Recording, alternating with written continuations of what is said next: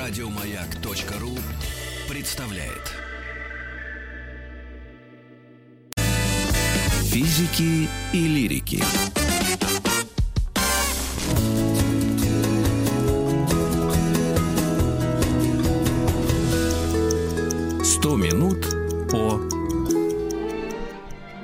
Писателях-фронтовиках. И сегодня мы э, решили вам представить Александра Трифоновича Твардовского. У нас должен быть на связи гость Юрий Викторович Даманский, профессор кафедры теоретической и исторической поэтики Института филологии и истории РГГУ, доктор филологических наук. Алло, Юрий Викторович, вы с нами? Да, да, я слушаю. Здравствуйте. Да, здравствуйте. Ну, вообще-то мы вас пригласили, чтобы вас, вас послушать и начать э, э, разговор о Твардовском. Наверное, вам нужно выбрать э, вот какое-то направление, потому что это была действительно огромная, большая фигура, глыба человечища, и, к величайшему сожалению, он очень мало прожил, как мне кажется, вот по сравнению с другими писателями-фронтовиками. Ну, это мое личное мнение. Да, да, это действительно так. Э, спасибо большое за эту возможность рассказать о Твардовском. Действительно, он прожил мало, и э, на то были, в общем-то, свои причины, потому что понятно, что вообще люди этого поколения, они что называется, не задерживались э, на земле, им слишком уж много досталось и от самого начала, и до самого конца, и от того, что его семью раскулачили, еще в 20-е, в 30-е годы он сильно пострадал от этого, и от того, что в конце жизни его, по сути дела, уволили э, из его детища, из журнала «Новый мир», это меньше, чем за год э, до э, смерти. Вот поэтому, э, конечно, все это не могло не наложиться на личную судьбу, на восприятие жизни. И, конечно, война война здесь в первую очередь. И я думаю, что в основном, наверное, сегодня есть смысл поговорить о э, Твардовском и войне, поскольку приближается 9 мая, и, как я понимаю, что в этом ключе надо немножко, наверное, да, порассуждать. Да, я думаю, да, да и вот еще такой момент, я слушала много ну, разных литературоведов, лекций и все. И вот одно, одно мне очень отзыв понравился, как отец кого-то там, ну я не буду рассказывать, говорил, что когда э, делали самокрутки, единственное, что не пускали вот в газетах на самокрутки, когда даже ничего не было, это стихи о Василии Теркине. То есть это высшее уважение к, к бумаге и этим текстам на этой бумаге. Вот так я скажу. То есть это был шедевр военный, да, народный, фольклорный. Э, да, это действительно так. И э, действительно есть такой факт, и даже Твардовскому об этом солдаты писали, что э, они не позволяют пускать на самокрутки э, Василия Теркина ну, равно как и стихи Твардовского. У него же еще довольно много стихов о войне. Именно стихов, знаете, такого лирического плана, э, которые и по сей день, как мне кажется, очень тяжело переживаются, особенно вот в преддверии каких-то таких э, важных э, дат для страны, для мира, когда начинаешь понимать вообще, а что это такое было. И ведь что интересно, у него в стихах о войне, и, кстати говоря, в Василии Теркине, очень мало описаний, вот, собственно, войны, как мы, наверное, привыкли. Очень мало описаний боев, врагов, каких-то сражений, каких-то экстремальных ситуаций. В основном это какие-то такие сегменты мирной жизни.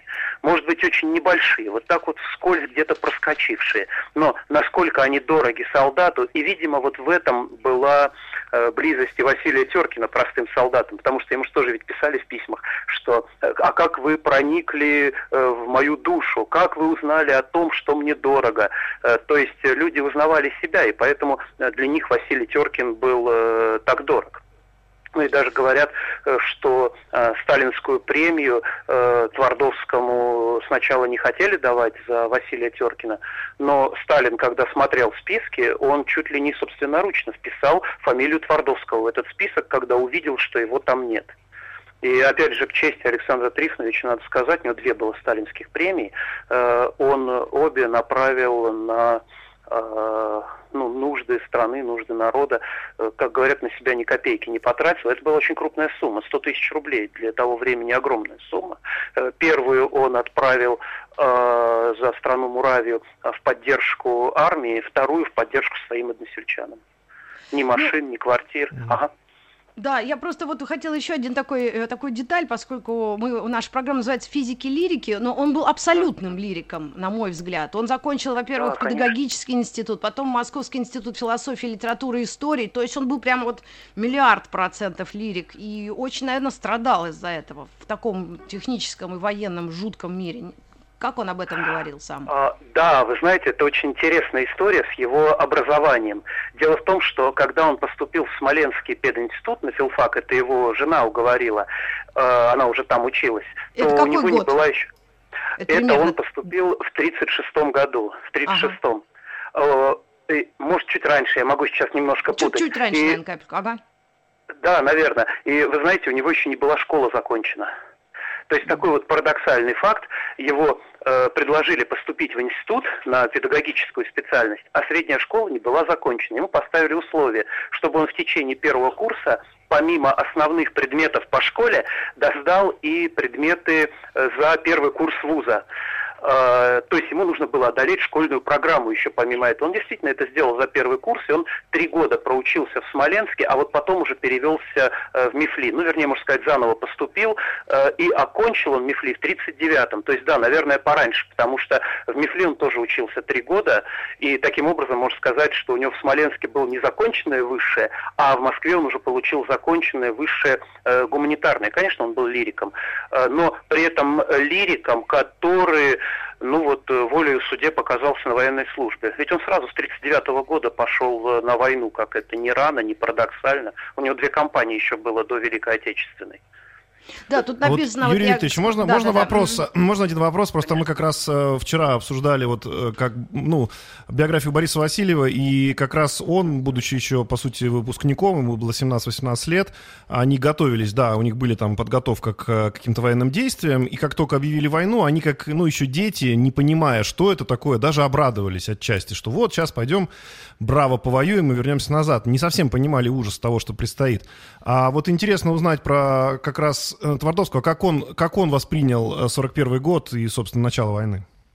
Да, вы знаете, вот в отличие от Бориса Васильева, он же, конечно, постарше, он с 10 года, то есть он ну, на 14 mm-hmm. лет старше Бориса Васильева, и э, получается, что он уже, конечно, зрелым человеком попал на войну, и у него уже был опыт двух, двух войн, можно сказать. Э, это была финская война, где он принимал непосредственное участие. И это была такая, ну, война, которая многие, конечно, и потом стеснялись, и сейчас стесняются по э, захвату Восточной Польши, по пакту Молотова-Риббентропа. Он тоже в ней принимал участие. Э, в звании капитана он уже встретил э, Великую Отечественную войну. И там еще, знаете, как получилось? У него же день рождения 21 июня. То есть он отметил день рождения, и на следующее же утро он уже был э, в армии. То есть он с первого дня оказался в действующей армии, э, спецкорреспондентом, ну и еще в такой должности фронтовой писатель, такая вот была очень любопытная. Э, в соответствующих изданиях он работал, в газете «Красная армия», и понятно, что он публиковал репортажи, прежде всего, он обращал внимание на Э, состояние дел в армии, в тылу, и он всегда был на передовой. Ведь не случайно о нем в воспоминаниях постоянно говорят, что э, он э, как-то очень чурался и даже опасался встреч э, с начальством военным. Почему? Потому что он больше тянулся вот э, в окопы, к окопной правде, и даже у него проскальзывают мысли фронтового времени, что вот, а достаточно ли я пользы приношу, э, создавая стихи, создавая репортажи о войне, выступая перед солдатами, может быть, мне лучше быть на передовой, может быть, мне лучше ходить в атаку.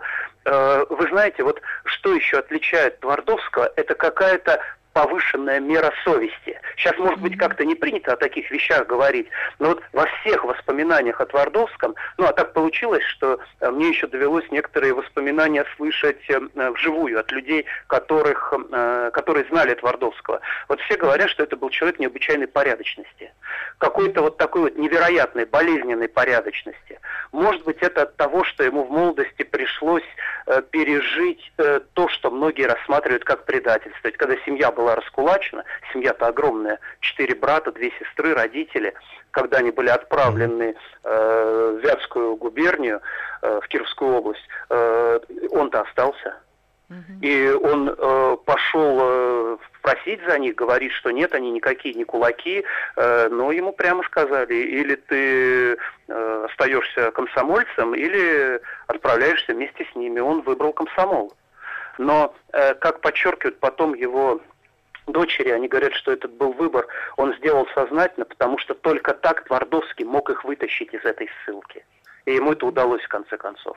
Ну и говоря он... о совести и о боли, как раз многие историки и люди, и личные воспоминания, он, как это не прискорбно, и бывает, вот и говоря о великих э, поэтах, писателях, он пил, он люто пил, и он пытался эту боль, судя по всему, заглушить. Это я вспомнил почему-то Высоцкого, который тоже да, был да. совестью как своего времени, и Твардовского как раз эта чаша не миновала, и, может быть, и это отчасти вот как раз была причиной тоже его ну, такого раннего ухода. Но эта боль и эта совесть, она сквозит через очень многие его произведения. Вот в школе нам это, конечно, не говорили, не показывали. Вот я училась в советской школе. Мы по поверху учили э, как раз Василия Теркина и ассоциировали его только с вот таким народным любимцем, героем и прямо символом этого времени. Вот, вот так, такая была подача. Как сейчас, не знаю, в восьмом и в девятом классе будут ребята проходить Твардовского. Думаю, что чуть-чуть там изменился полемик динамика вот, подачи его произведений? Как вы думаете, что вы? Скажете? Да, вы знаете, вот сейчас в школе э, большое внимание уделяется не только Теркину, но и угу. про другие поэмы говорится, потому что это действительно очень интересные вещи. И вот та, которая была уже сильно посмертно опубликована только в перестройку по праву памяти, и знаменитый «Дом у дороги», который писался в войну и после войны. Но, вы знаете, вот что интересно, именно в школьном изучении сейчас акцент с Василия Теркина смещается на э, вот это вот большое стихотворение «Я убит под Оржевом», mm-hmm. э, которое, ну, в сущности, оно как поэма, оно ж огромное. И Э, его специальные разборы существуют для учителей, э, существуют какие-то специальные работы, которые посвящены именно школьному преподаванию вот этого вот э, стихотворения. Но если говорить вот об этой же ранней смерти Твардовского, то здесь же был рак легких, то есть mm-hmm. еще и курение постоянное, mm-hmm. вот это вот, видимо, с юности, и он на многих э, фотографиях э, изображен с папиросой. Э, понятно, что, ну, все живые люди, все не лишены каких-то вот этих вот пороков, но при этом, заметьте, Александр Трифонович Твардовский, вот он как в молодости женился, так и прожил с супругой вот эту вот долгую счастливую жизнь, и жена Александра Трифоновича, она умерла в 91 году, она же была ему вот такой вот надеждой и опорой, она была его секретарем, она готовила издание, а потом потом дочери подхватили вот эту вот э, э, линию, э, по которой э, двигалась жена, двигался Александр Трифонович. И мне кажется, вот знаете, может быть, даже сейчас стоит вообще в таком вот восприятии и Твардовского вообще, и Твардовского военного времени действительно mm-hmm. смещать на стихотворение, потому что у него действительно очень много стихотворений, которые как раз, видимо, солдаты и подкупали вот этим ощущением дома. У него дом – это такая сквозная тема, проходящая через всю поэзию. И до войны она, конечно, возникает в знаменитой поэме э, «Страна Муравия». Вот за нее он получил первую сталинскую премию. Такая, знаете, поэма, она написана в русле некрасовской, конечно, традиции. Э, мужик едет, ищет э, счастливое место на земле и там идут Кому споры. на Руси жить хорошо, да? Вот вы конечно, в конечно, А-а-а. конечно, конечно. И он едет по колхозам, и везде вот видит, ну вот здесь что-то не то, что-то не то. И ведь так получилось, что поэма заканчивалась тем, что он так и остается на распутье, но э, коллеги-писатели настаивали, что он должен был найти счастливый колхоз. И ну так вот разошлось такое мнение, э, каждый предлагал здесь э, свою версию окончания, по сути, некрасовского сюжета. Но везде, везде вот эта сама идея дома. У нее есть совершенно потрясающие стихи по этому поводу. Ну вот, может быть, что-то прочитать можно? Ну, ну да, да, если да, бы у вас получится, просто я, я всегда, как, как дети, знаете, читают монотонно, вот так даже стыдно слушать. И, к сожалению, ну, мы не можем. Но я попробую не монотонно. Вот стихотворение 44 -го года называется «Ночлег». Обратите внимание, что это времен войны. Разулся, ноги просушил, согрелся на ночлеге. И человеку дом тот мил, неведомый вовеки.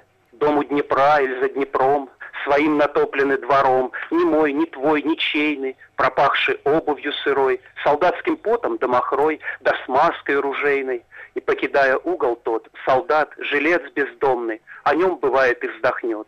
И жизнь пройдет, а вспомнит. Вот э, видите, не про войну стихотворение, но мы понимаем, что это вот как раз про ту войну, по которой солдат-то очень скучает.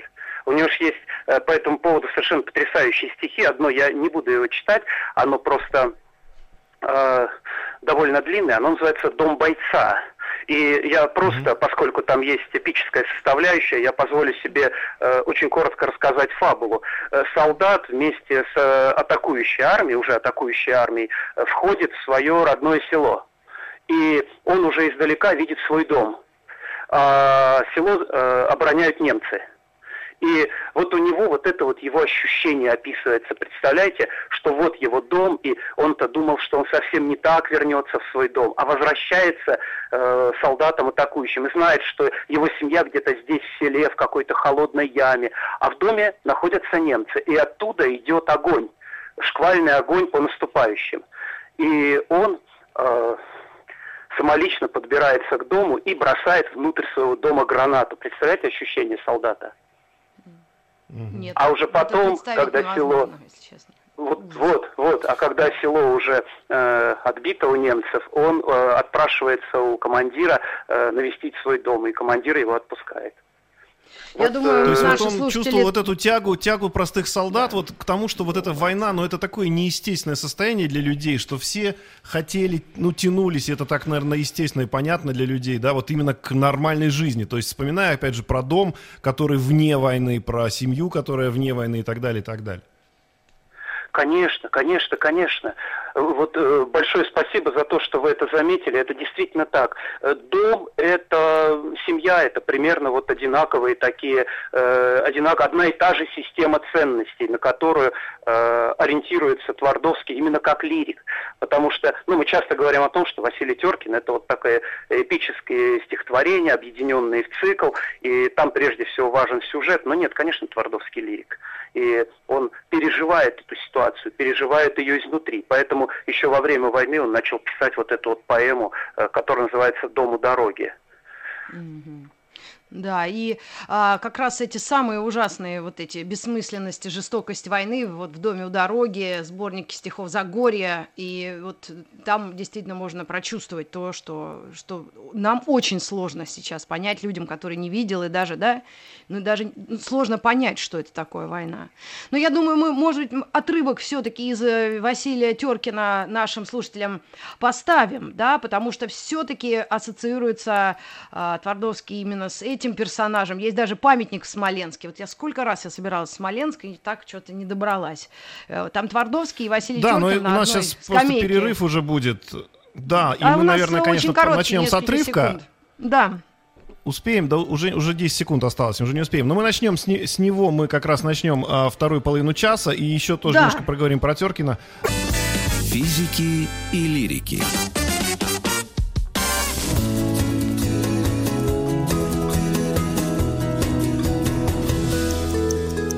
Сто минут по... Теркин. Кто же он такой? Скажем откровенно, просто парень, сам собой он обыкновенный. Впрочем, парень хоть куда. Парень в этом роде в каждой роте есть всегда, да и в каждом взводе. И чтоб знали, чем силен, скажем откровенно, красотой наделен не был он отменной. Невелик, не то что мал, но герой героем – на Карельском воевал за рекой сестрою. И не знаем, почему, спрашивать не стали, почему тогда ему не дали медали. С этой темы повернем, скажем, для порядку. Может, в списке наградном вышла опечатка. Не гляди, что на груди, а гляди, что впереди. Вот, э, особенно в День радио из собрания Гостелерадиофонда читает Олег э, Павлович Табаков, и это Твардовский Василий Теркин. У нас э, на связи Юрий Викторович Даманский. Юрий Викторович Юрий Даманский у нас на связи. И, и сразу у меня вопрос такой, вот, Юрий Викторович, вам по поводу Теркина. Я не знаю, как, может быть, я не прав, и меня поправьте, но как удалось совместить это, с одной стороны, очень живой персонаж, такое ощущение, что документальный, а с другой стороны, он абсолютно какой-то герой эпоса. И в-третьих, он же еще и герой фольклора. То есть, ну это как бы и, и, и Илья Муромец, э, там Илюша Попович, кто там еще был у нас, Добрын Никитич, все втроем в, одной, в одном лице, и при этом он еще абсолютно как будто документальный. Да, это действительно так. И, видимо, вот как раз этим и подкупил э, автор Теркина э, простых читателей, простых солдат. И еще, вы знаете, вот помимо того, что герой получился действительно такой, что называется, три в одном, и герой, и простой человек, в этом, конечно, особое дарование Твардовского. И вот э, когда говорим, что там, да, какие-то события с героем происходят, но ведь по большому счету, наверное, читателю больше были интересны не столько события из его жизни, сколько то, как он эти события оценивает, как он их проживает. А проживал-то он их так, как простой солдат. И простой солдат, читая о Василии Теркине и видя, что он думает точно так же, но, может быть, другим языком, может быть, не так красиво, он э, как бы Э, до этого геройства себя возносил и говорил, да, вот ведь я тоже простой солдат, но ведь я такой же, как Василий Теркин. Вот это вот, конечно, наверное, очень и э, подкупало читателей э, в стихотворениях о Василии Теркине. И сам Твардовский, ведь он же не задумывал э, изначально какой-то большой текст, он э, хотел просто показать вот такого вот героя. А потом, потом как-то вот само пошло, что стали появляться новые сюжеты, новые стихотворения, и появилось, в общем-то, большое произведение.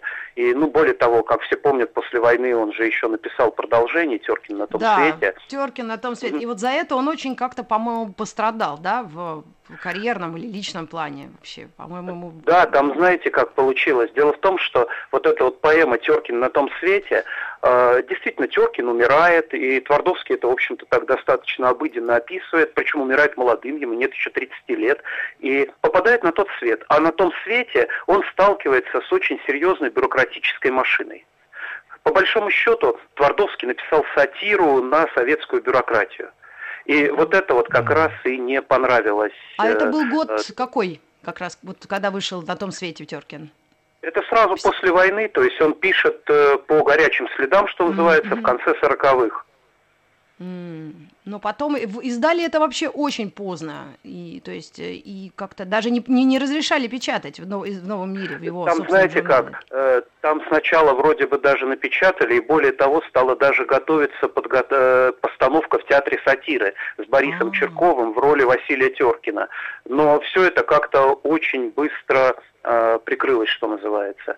А, да-да, он 60-е все-таки годы пишет Теркин на том свете, mm и понятно, что это была уже, в общем-то, оттепель, но именно это, наверное, и не понравилось тогда, то, что э, уже не какая-то там критика прошлого, а критика настоящего. А понятно, что никому не нравится критика настоящего.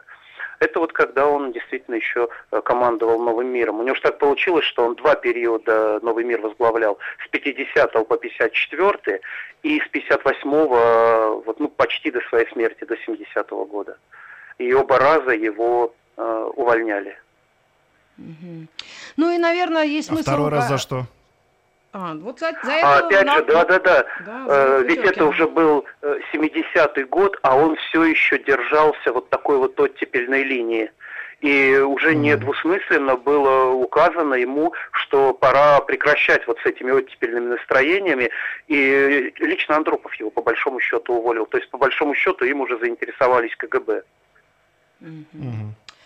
Да, и закончилось это все печально, но э, если возвращаться вновь к такому вот э, веселому даже и э, жизнеутверждающему, это первой части Василия Теркина, у нас, по-моему, есть еще один отрывок э, у девчонок там в, в архиве. Просто еще, если вдруг кто-то знает, я не уверена, это все-таки почему Олег Табаков и как они сняли этот фильм? Это на кинопленку снят реально в шинели и так чуть-чуть вот с какими-то декорациями кино киношными. Олег Табаков, Олег Павлович, и он читает, ну, можно поспорить, да, какой бы актер лучше подошел, но Олег Павлович это, конечно, а, может быть, там Олег выбирали как раз такого.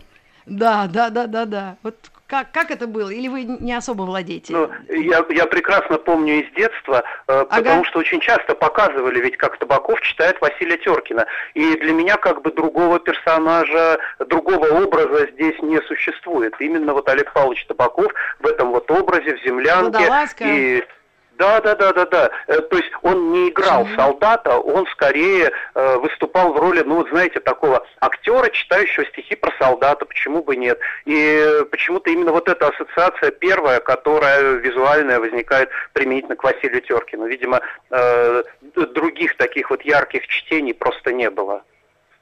Ну и, наверное, э, отдельно сказать то, что очень-очень э, важно, наверное, для поэта, который иногда, ну, э, которого оценивают, да, не только власть, да, это Сталин или какие-то его друзья, я уже не знаю, но и другие поэты. Это Борис Пастернак и, конечно, Бунин, Иван Бунин, который написал письмо, которым Твардовский, наверное, ну, мне кажется, гордился, да, как они оценили Василия Теркина как вклад в мировую литературу, несмотря на простоту и вообще фольклорность произведения удивительный факт, насколько Бунин был всегда жестким Снобом. человеком по отношению да. к окружающим, и уж тем более к советским поэтам, и вдруг действительно он похвалил Твардовского и прямо признал, что Твардовский гений. Что же так? И ведь здесь, наверное, еще почему э, всех подкупила именно простота и ясность стиха Твардовского. И это ведь у него с самого начала. Он первое стихотворение опубликовал еще в середине 20-х годов, в 25-м году в Смоленске. И, кстати, стихотворение называлось «Новая изба». То есть у него тема дома с самого начала.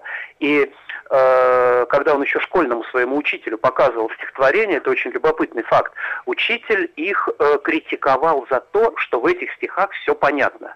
Почему? Ну, потому что середина 20-х годов, наследие Серебряного века. И учитель говорит, если пишете стихи, надо писать так, чтобы было непонятно.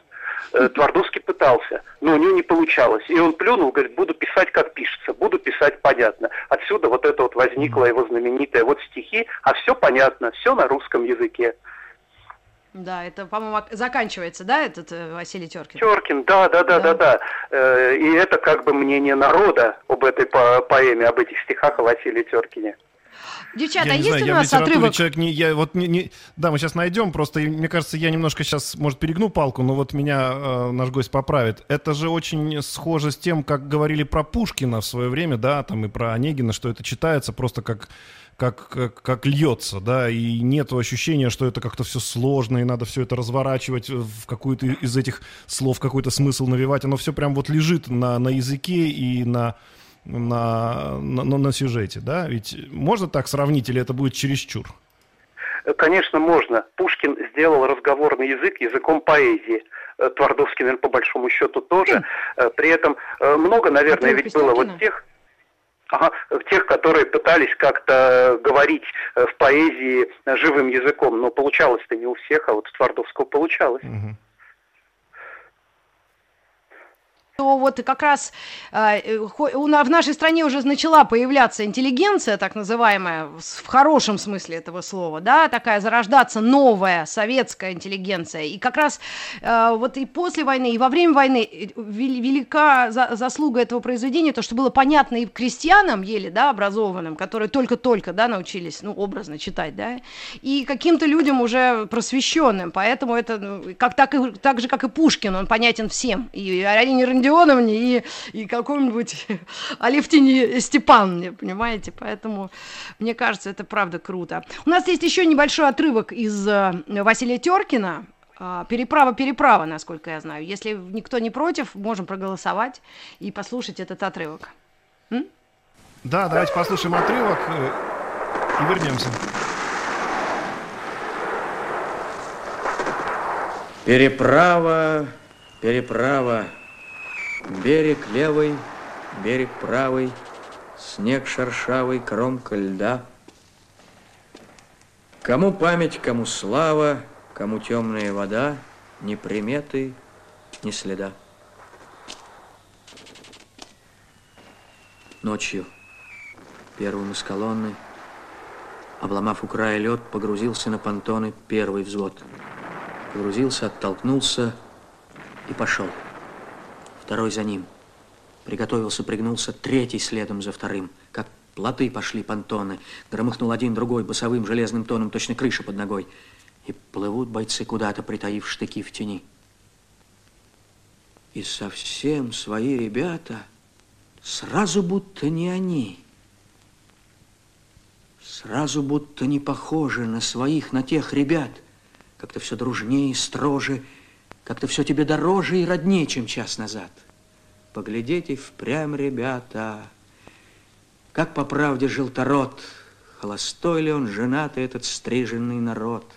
Но уже идут ребята на войне, живут бойцы.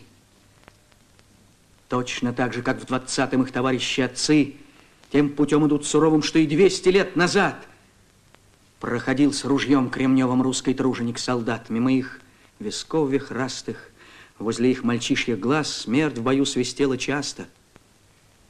И минет ли в этот раз?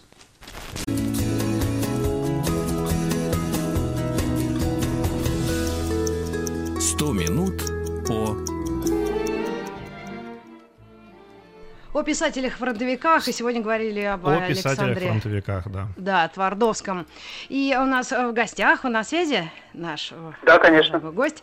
А, я просто хотела, э, Юрий Викторович, сказать, что вам большое спасибо за то, что вы с нами пообщались. У нас где-то минута, и я вот хотела анонсировать. Мы думали, общ... Э, обсуждали с Александром Борисовичем Пушным, ставить или не ставить эту, это произведение целиком. И вот мы волевым решением решили Э, поставить «Я убит под Оржевом» в конце нашего эфира, чтобы люди поняли, э, что такое война и что такое мир, разницу. Я думаю, просто в жизни, в бытовухе мы этого не то что не, не замечаем. Да, мы просто это не, про это не думаем. Как вы готовы? Это да, очень да, сильно. Это да, очень это, страшно. это прекрасная идея послушать стихотворение, самое, наверное, главное в наследии Твардовского и одно из важнейших стихотворений русской лирики 20 века. Все, мы ставим тогда, чтобы успеть все послушать, и прощаемся с э, физиками и лириками. Большое, до завтра. Да. Спасибо огромное. До завтра. Я убит под Ржевом. Я убит под Ржевом в безымянном болоте, в пятой роте на левом при жестоком налете. Я не слышал разрыва, я не видел той вспышки. Точно в пропасть с обрыва и ни дна, ни покрышки. И во всем этом мире до конца его дней ни петлички, ни лычки с гимнастерки моей. Я, где корни слепые ищут корма во тьме, Я, где с облачком пыли ходит рожь на холме, Я, где крик петушиный на заре по росе, я, где ваши машины воздух рвут на шоссе, Где травинка к травинке речка травы придет, Там, куда на поминки даже мать не придет. Подсчитайте, живые, Сколько сроку назад был на фронте впервые назван вдруг Сталинград. Фронт горел, не стихая, как на теле рубец. Я убит и не знаю, наш ли Ржев, наконец. Удержались ли наши там, на Среднем Дону? Этот месяц был страшен, было все на кону. Неужели до осени был за ним уже Дон, И хотя бы колесами к Волге вырвался он? Нет, неправда, задачи той не выиграл враг. Нет же, нет, а иначе даже мертвому как? И у мертвых безгласных есть отрада одна. Мы за родину пали, но она спасена. Наши очи померкли, пламень сердца погас, На земле на поверке выкликают не нас. Нам свои боевые не носить ордена, Вам все это живые, нам отрада одна что недаром боролись мы за родину мать. Пусть не слышен наш голос, вы должны его знать. Вы должны были, братья, устоять, как стена, ибо мертвых проклятия — это кара страшна. Это грозное право нам навеки дано, и за нами оно — это горькое право. Летом в сорок втором я зарыт без могилы, Всем, что было потом, смерть меня обделила. Всем, что, может, давно вам привычно и ясно, но да будет оно с нашей верой согласно. Братья, Может быть, вы и не Дон потеряли, И в тылу у Москвы за нее умирали, И в Заволжской дали спешно рыли окопы, И с боями дошли до предела Европы. Нам достаточно знать, что была, несомненно, та последняя пять на дороге военной, та последняя пять, что уж если оставить, то шагнувшую вспять ногу некуда ставить. Та черта глубины, за которой вставала из-за вашей спины пламя кузнец Урала. И врага обратили вы на запад, назад. Может быть, побратимый, и Смоленск уже взят и врага вы громите на ином рубеже. Может быть, в их границы подступили уже. Может быть, да исполнится слово клятвы святой. Ведь Берлин, если помните, назван был под Москвой. Братья, ныне поправшие крепость вражьей земли, Если б мертвые павшие хоть бы плакать могли, если б залпы победные нас, немых и глухих, Нас, что вечности преданной, воскрешали на миг. О, товарищи верные, лишь тогда б на войне Ваше счастье безмерное вы постигли вполне. В нем, том счастье, бесспорная наша кровная часть. Наша смертью оборванная вера, ненависть, страсть. Наше все не слукавили мы в суровой борьбе, все отдав, не оставили ничего при себе. Все на вас перечислено, навсегда, не на срок, и живым не в упрек этот голос наш мыслим. Братья, в этой войне мы различия не знали, те, что живы, что пали, были мы наравне, и никто перед нами из живых не в долгу кто из рук наших знамя подхватил на бегу, чтоб за дело святое, за советскую власть, также может быть точно шагом дальше упасть. Я убит под Оржевом, тот еще под Москвой. Где-то воины, где вы, кто остался живой? В городах миллион, в селах, дома в семье, в боевых гарнизонах не на нашей земле. Ах, своя ли чужая, вся в цветах или снегу, я вам жить завещаю, что я больше могу? Завещаю в той жизни вам счастливыми быть и родимой отчизне с честью дальше служить. Горевать горделиво, не клонясь головой, ликовать нехвастливо в час победы самой. И беречь ее свято, братья, счастье свое, в память воина-брата, что погиб за нее. Еще больше подкастов на радиомаяк.ру